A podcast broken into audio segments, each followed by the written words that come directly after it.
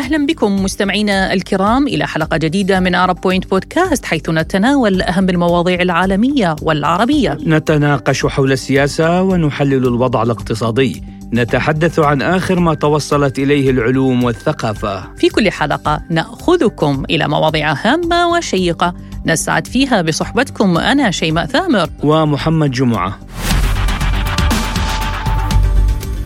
الزواج السعيد أو الزواج الناجح. هل هو حلم؟ أم هو مبتغى يجب أن يسعى له الطرفان؟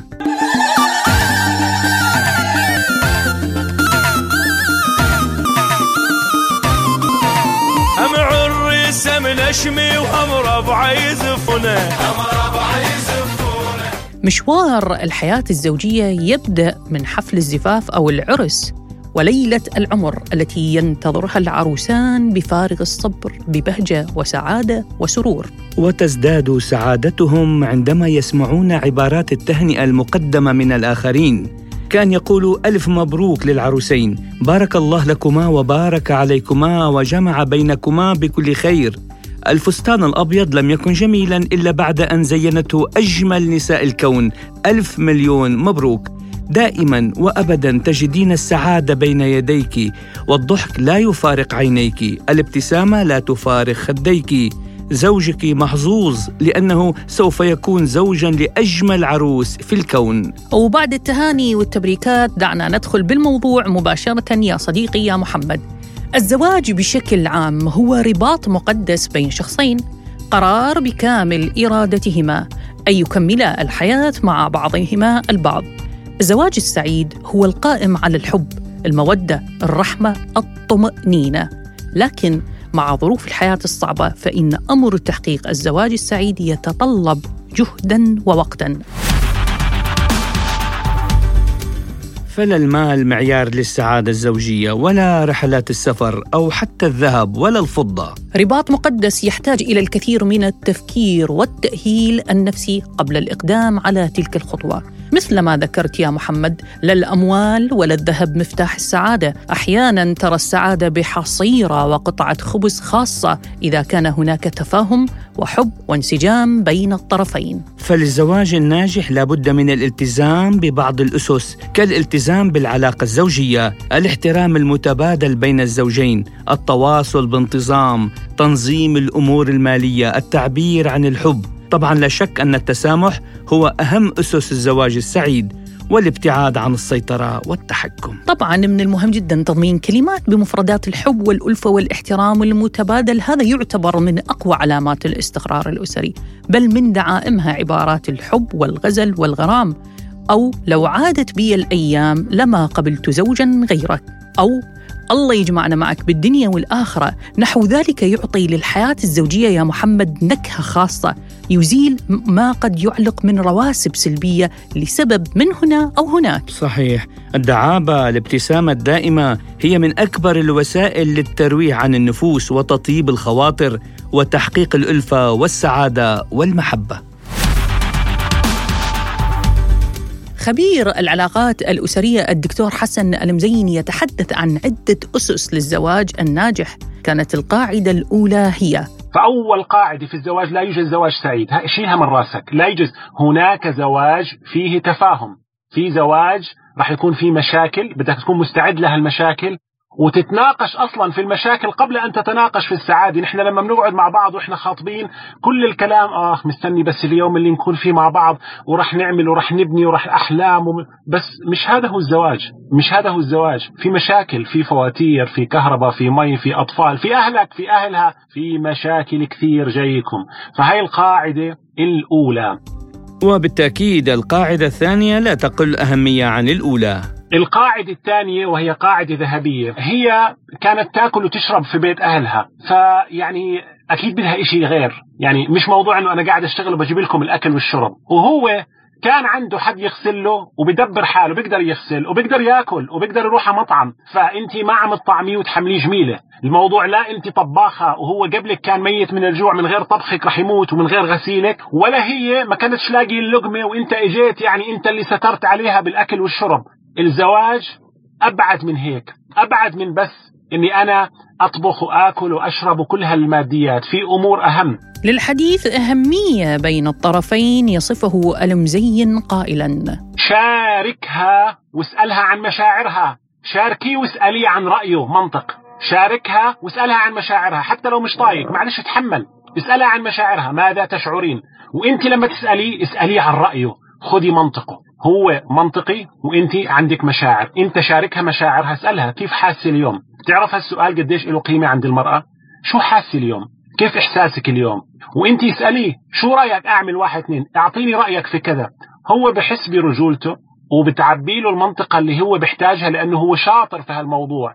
وانت لما بتسألها عن مشاعرها بتطلع هي المشاعر اللي جواتها وهي ما بدها منك إشي غير إنك تسمعها. شاركها مشاعرها وشاركيه رأيه. فقط لا غير لا أكثر ولا أقل. وهل الزواج عقد عمل؟ قاعدة الرابعة الزواج ليس هو عقد نكاح وليس عقد عمل. ما هواش عقد عمل. هو لو كان عقد عمل كان على الأقل ينتهي بالمدة في له مدة. يعني آه، زي صديقنا كان يمزح يقول آه، طلعت على عقد الزواج بقلب فيه يمين وشمال فمرته بتساله ليش تطلع على عقد الزواج؟ بقولها بتطلع على تاريخ الإكسبايري تاريخ انتهاء الصلاحية. الزواج ليس عقد عمل مش عقد عمل هو بالعكس هو عقد مشاركة نكاح يشهد عليه الله في كل الأديان. الله شاهد على هذا الزواج ميثاق غليظ. ولذلك طالما هو مش عقد آه، عمل مفروض إنه يكون عقد مشاركة. إذا لازم نتفق على أشياء كثير. مشاركة في الحياة معناته لازم نحكي في كل شيء. إذا كنتوا لسه خاطبين رجاء لا تأجلوا هاي الأحاديث. لا تأجلوا الأحاديث. بالعكس يعني مثلا فرضا شو بدي أعمل مع أهلها؟ بدك تسأل طب لو أمي عملت؟ طب لو أبوي عمل؟ طب أحكي لك عن شخصية أبوي أحكي لك عن شخصية أمي ونعرف نتفاهم في أمور معينة تكون امور واضحة. اللي أول شرط آخر نور. النصيحة الذهبية للزواج هي قاعدة ذهبية آه، أخرى. المرأة يجب أن تتكلم فتحمل تتح تحمل كثرة الكلام وتحمل تقلب المزاج لأنه هذا له علاقة بالهرمونات كمان. وأنت الرجل تحملي صمته. الرجل يحب أن يكون صامت. في له حالات هيك بحب يكون قاعد ما بيفكرش في ولا إشي. تحمل تقلبات مزاجها وتحملي صمته. صمته ليس إنكار للمعروف. صمته ليس إنه بفكر في سيدة أخرى. صمته لا يعني إنه هو ما ضلش في حب. هاي طبيعتنا. هاي طبيعة رجال. وفي المقابل أنت تحمل إنه رح تصحى في يوم من الأيام وتدخلك في عشر مواضيع وتعصب بدون سبب وتنرفز بدون سبب. مش بإيدها. مش بإيدها. في هرمونات عم تشتغل فيها. ونفس الوقت يا امرأة الرجل يكبت. عنده مشاكل في شغله عنده كثير ضغوطات وقدرته على تحمل الضغوطات مش زي قدرتك انت لكن مطلوب منه أن يشقى. نحن اهبط ليشقى. يشقى. آدم نزل عشان يشقى. الشقاء اللي هو الشقاء الجسدي والنفسي ويقعد يفكر من وين بدنا نجيبه ومن وين ندفع. فتحمليه لما يكون حاسس بأنه بده يجلس في كهفه. في عنده كهف الرجل. وإنت تحملها لما تطلع الزغرة وتبلش عاد رمين وأمك وراحت وإجت واختك وليش وعملنا وكذا بس تحمل احتوي. بما أن نتحدث عن الزواج الناجح أو بعض يسميها السعيد لابد أن نتطرق إلى نقيضة. هناك حالات أخرى فاشلة إلا أن العلاقة الزوجية الفاشلة تستمر بغية الحفاظ على استقرار الأبناء فقط. لكن الخبراء علماء النفس أجمعوا على أن ذلك لا يصب بمصلحة الأبناء. بل يزيد في تدهور معنوياتهم. لأن الشريك الذي يعيش حياة تعيسة يصعب عليه أن يوفر الحب والعاطفة والاحتواء للأبناء. ويفضل الخبراء الطلاق على الاستمرار في علاقة فاشلة وميؤوس من إصلاحها. صحيح إن قرار الطلاق ليس بالأمر السهل على أي من الزوجين ولكن الاستمرار في علاقة فاشلة وميؤوس من إصلاحها لا يكون دائما خيارا مناسبا إذ تتحول حياة الأسرة بكامل أفرادها إلى سجن يخيم عليه الكبت وانعدام العاطفة والجمود والنفور. الحياة الأسرية لا يمكن أن تكون سعيدة بين الزوجين يتظاهران بالحب غير الصادق ترضية للأبناء. طبعا من الأفضل هنا أن يسعى الأبوان إلى إعادة تأهيل زواجهما وإعطائه زخما قويا يعيده إلى ألقه السابق. فما هو الزواج الناجح؟ وكيف ممكن أن نحصل على علاقة زوجية سليمة؟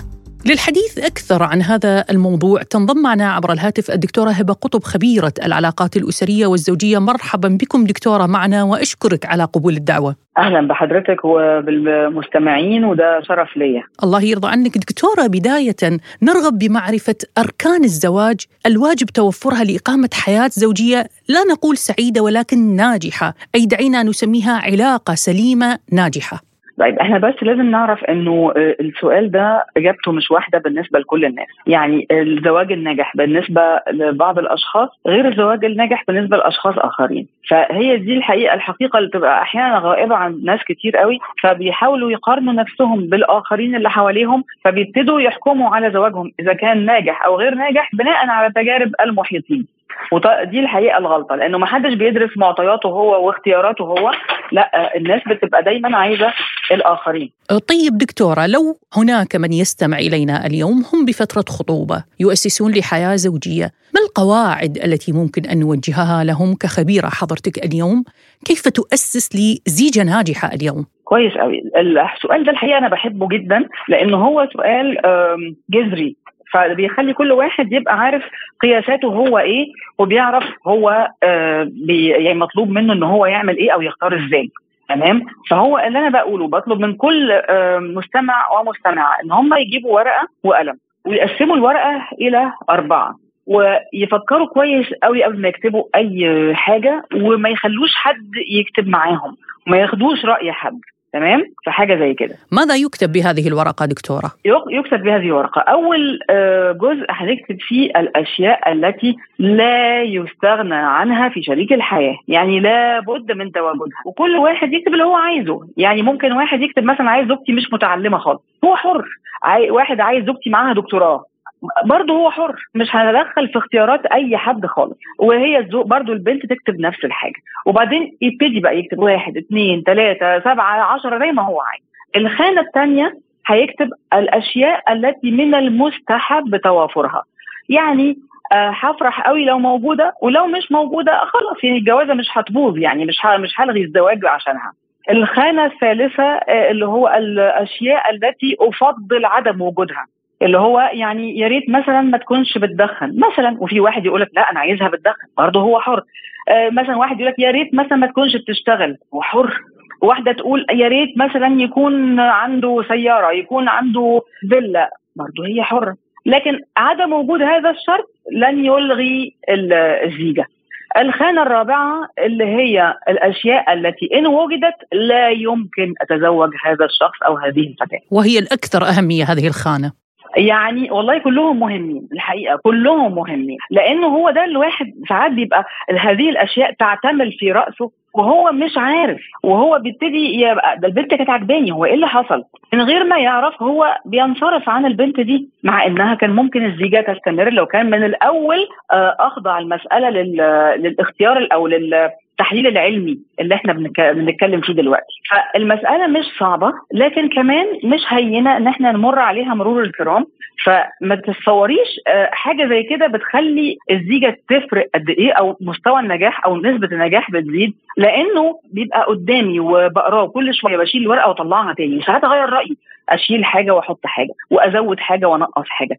طب كويس جميل. هنا بقى لما مثلا في واحدة بالذات في الزيجة التقليدية والله في عروسة معروضة عليه يبتدي يشوف صفاتها ويرجع للتشيك ليست بتاعته ويشوف والله لأ دي هي نجحت بنسبة 99% حلو قوي. يبقى يبقى كده الزيجة احتمال نجاحها 99% هي مثلا البنت تقول لأ أنا على فكرة أنا كان مثلا نص المواصفات مش موجودة فيه اللي أنا كنت حطاها يبقى أصلا ما نكملش لأن هو هيبقى فيه مشكلة هيبقى فيه مشكلة في دايما دايما كل ما تشوفه هتقول لا ما كانش المفروض وكان ال...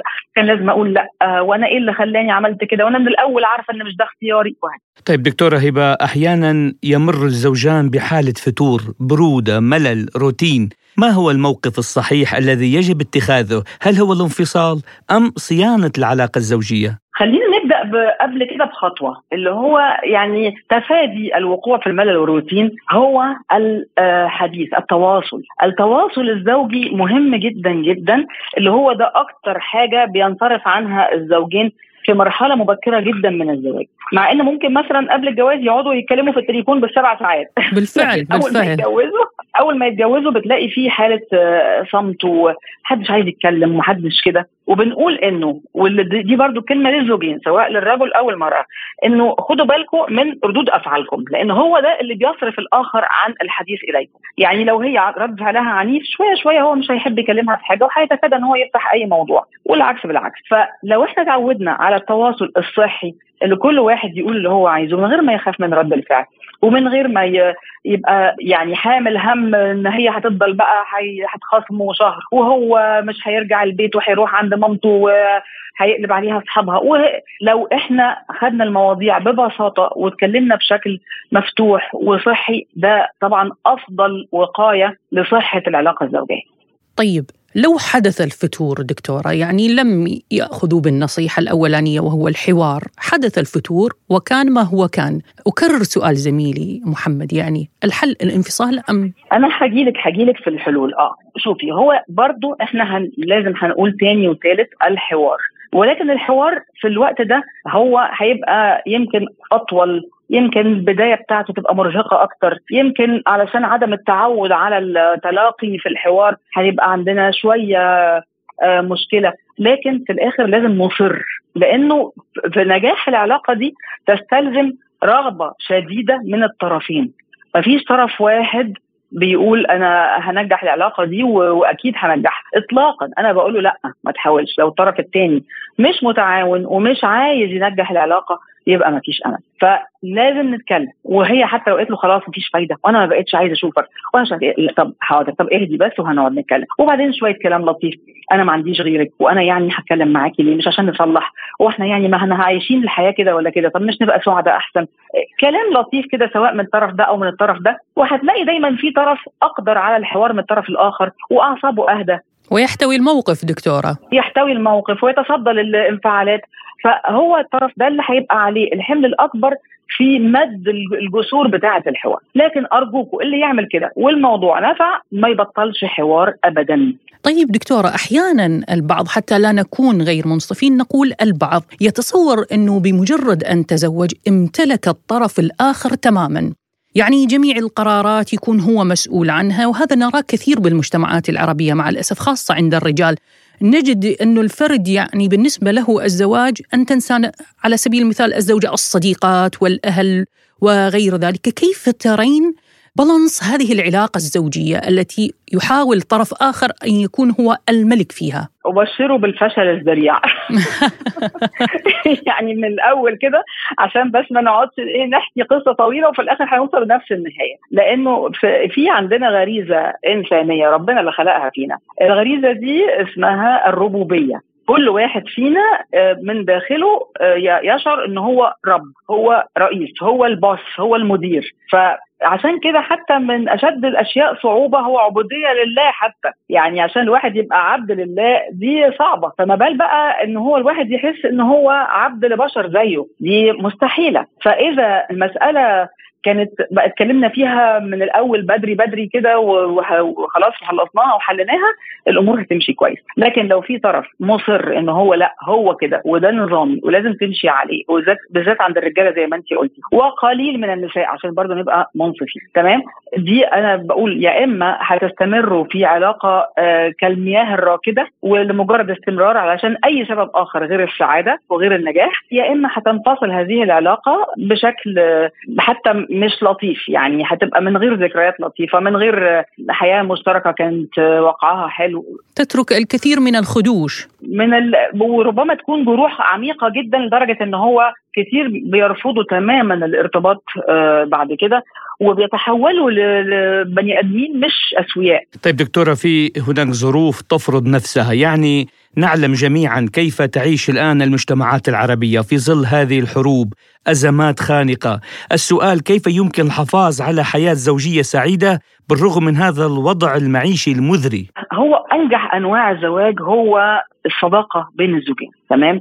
فإحنا لابد إن إحنا يعني الزوجة تبقى صديقة والزوج يبقى صديق. يعني حضرتك بتقول إن في أزمات بلاش حتى أزمات المجتمعات العربية الأزمات الحياتية العادية. العادية تماما الواحد بيبقى دايما محتاج إحنا عايشين في الدنيا مش في الجنة فبنخرج كل يوم نرجع بهموم. فالواحد بيبقى محتاج إن هو إيه حد يسنده حد يضحك في وشه حد يسمع منه حد يطبطب عليه لو عنده حاجة.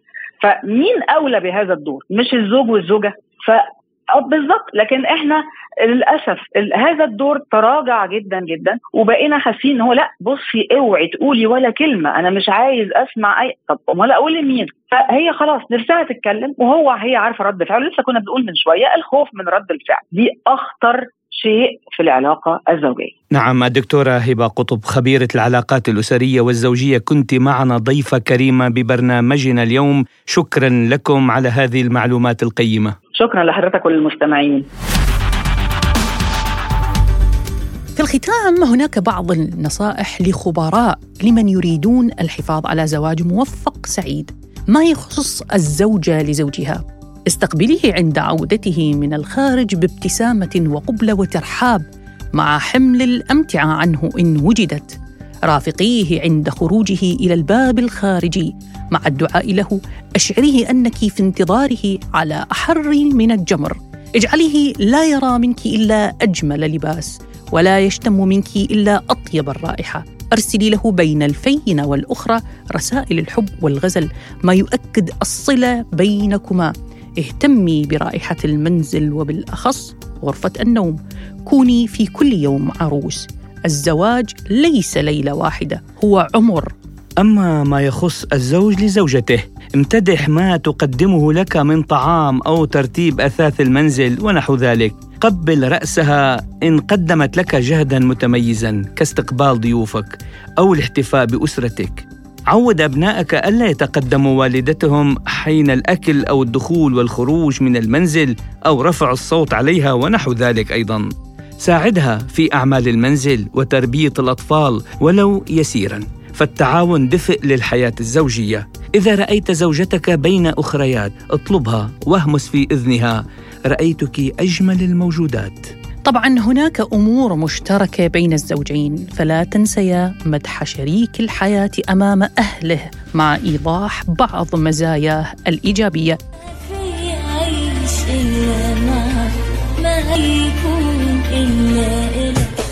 وليشعر كل طرف الآخر بأنه جزء من حياته وأنه لا يتصور كيفية الحياة من دونه.